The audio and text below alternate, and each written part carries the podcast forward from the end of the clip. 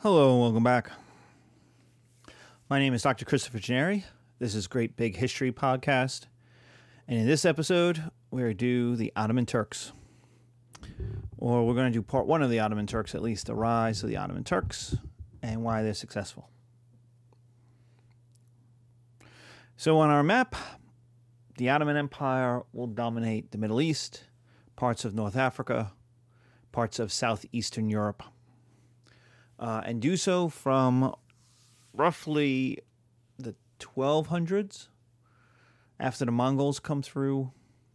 Uh, they t- needed a little ramp up time until basically 1900, 1915. So, before we get to the Ottoman Turks, we have to start with the Seljuk Turks. The Seljuk Turks ran the Turks. The Turks mean a language group.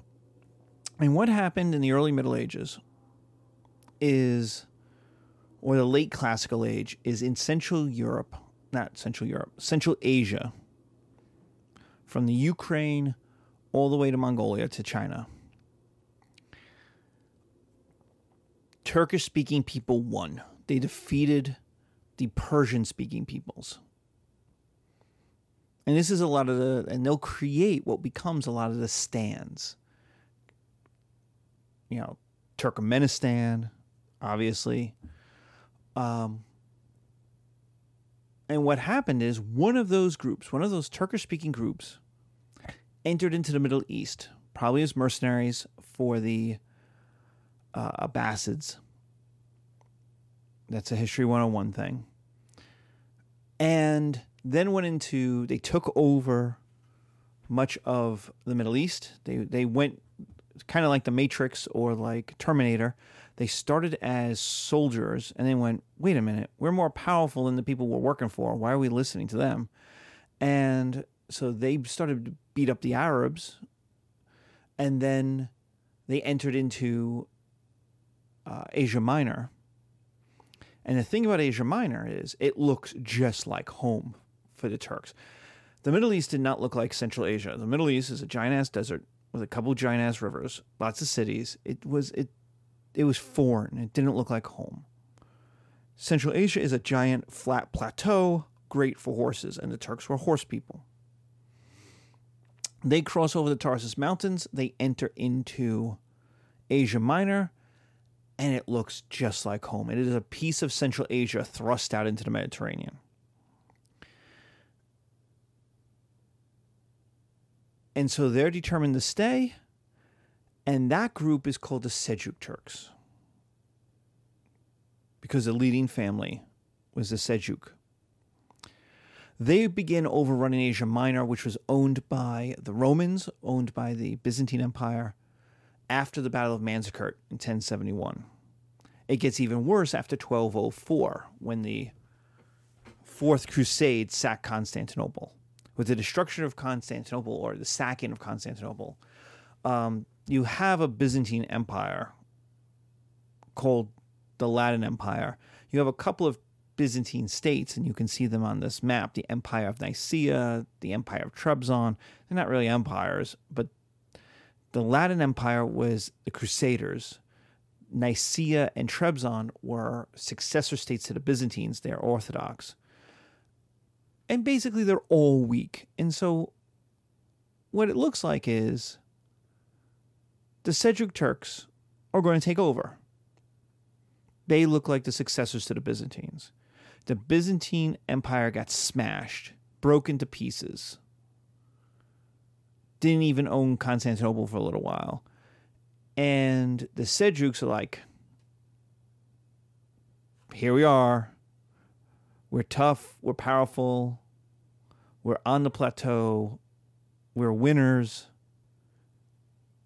Finally, it's going to happen.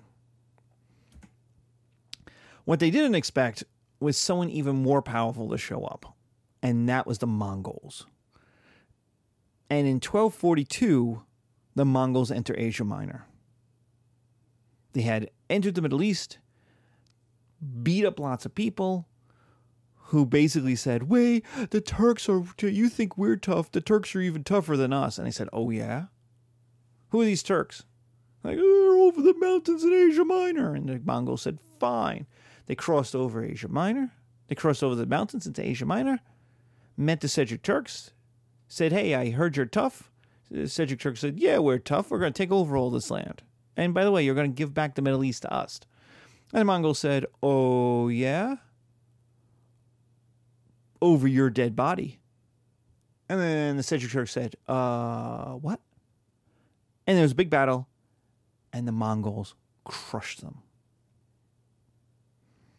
The Mongols obliterated the Seljuks. They're, they're gone. They're gone from history.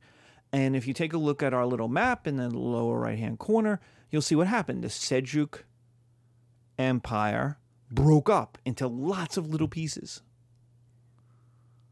The Mongols basically took a giant sledgehammer to the window that was the Seljuk Turks and just smashed it all to pieces. So the Turks break up into many small successor kingdoms. They start fighting among themselves over which Turkish group, which Turkish family is the toughest Turkish family. Meanwhile, the Byzantines, or I should say, the Kingdom of Nicaea, says, "Uh, okay." Attacks Constantinople, gets into Constantinople, reestablishes the Byzantine Empire, and goes, "Whew." And so the Byzantine Empire will survive for a little while more.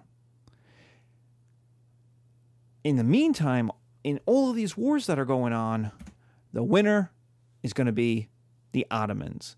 Now, if you take a look at the little map, there's a group led by a dude called Osman.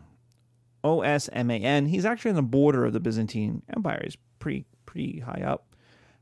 That's the guy who will win. He conquers the other Turkish leaders, beats most of them up, marries into a few of their families, and in the end, consolidates, reunites the Turks of Asia Minor into an empire, into at least a kingdom. And this is the start of a long series of conquests. First is the Ottoman Empire. Not the Ottoman Empire, I'm sorry. First is Asia Minor.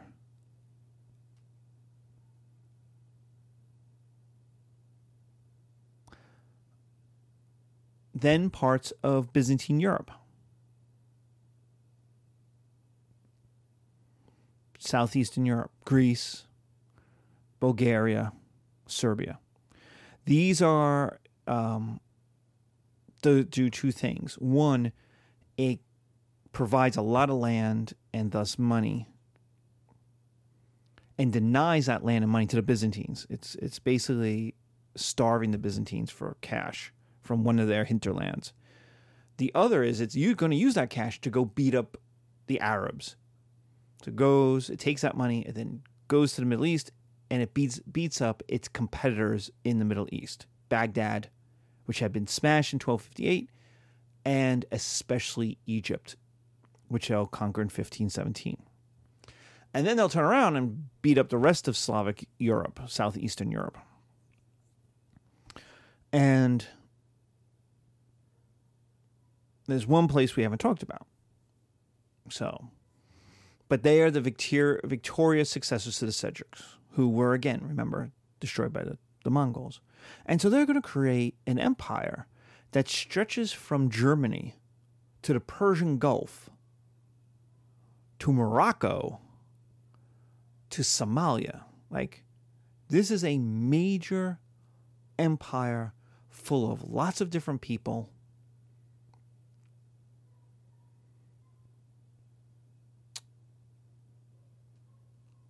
And is very successful and combines many of the trade routes that are coming through from India and China into Europe. So they dominate the end of the Silk Road. The Silk Road that is coming out of China across Central Asia into the Middle East, they own the the last third. They own the most important part. They own the part that turns r- wholesale into retail. And they are the kind of the, the Costco where bulk goods are coming in and people are showing up to buy it at high prices. So that equals money. That money uh, allows them to buy and invest in huge technology and especially high end technology is gunpowder. The Turks are really our first kingdom that uses gunpowder, especially cannon, in a historically significant way. They also have a multi ethnic empire, so they're tolerant. Greeks, Europeans, Slavs, Arabs, Jews, all can have success. Europeans, Greeks, Arabs, Africans. Though I don't know much about Africans in the Turkish Empire. That's that's interesting. I don't really know. But Europeans, Greeks, Arabs all find success. Especially and Jews. Jews fleeing Spain, England, uh, France, North North Africa. Well, they go to North Africa. Uh, parts of Italy will all go to the Ottoman Empire. The Ottomans were perfectly happy to bring them in and use their talents to get wealthier. The most famous use of foreigners by the Ottomans are the Janissaries. J A N I S S A R I E S. The Janissaries. These are Christian infantry troops and they're going to be gunpowder troops. They're going to carry muskets. And they are going to be the best troops of the 1500s. These troops are going to allow the Turks to conquer southeastern Europe versus medieval knights, and especially conquer Hungary, uh, a Western European, large Western European Catholic kingdom. It allows them to defeat Arab horse cavalry in the 1530s and to defeat Egyptian sword and spear infantry in the 1517 in 1517. So you go, well, why Christians? Well, the Turks are horsemen. That's what they're really good at. They're cavalry. And if you're going to fight infantry, you really need more infantry. And see, here's the thing Europeans fight in infantry. They have since the Greeks, they have since the Romans. Uh, the medieval knights get a lot of a lot of prestige, sure, um, but European armies, especially in the Middle Ages, we're going to still talk about Slavic armies in the southeastern Europe. Byzantine armies are still infantry based. And so, if you're going to defeat them, you need infantry. Otherwise, they get into a little box. See, see the Battle of Waterloo. They get into a little box. They get into a square. They put their spears out, and the horses just ride around. Can't do anything. So, at some point, you're going to have to have men on foot fight other men on foot. Now, you could make Turks do that, but Turks aren't good at that for the most part. They could be, but it's not their forte. Why why force them to do it when you have in your empire people who are used to fighting in infantry tactics? All of these Christians living in southeastern Europe. And so they'll be recruited and trained and used, and they are the best troops in the 1500s. They're the most technologically advanced. They are highly disciplined in an age where it's still a medieval knight and a sword and a horse roaming around the battlefield. These guys walked up in rows and shot you to pieces. Now, there's the one part we didn't talk about, and that's Constantinople. We talked about Southeastern Europe. We talked about Asia Minor. We talked about Egypt and the Middle East. We did not talk about Constantinople. And Constantinople finally falls in 15, 1453. Excuse me. It's 1453. Constantinople falls. The Turks are going to lay siege to the city. It is a major endeavor. They are going to build some of the largest cannon up to that time in order to help break down those walls.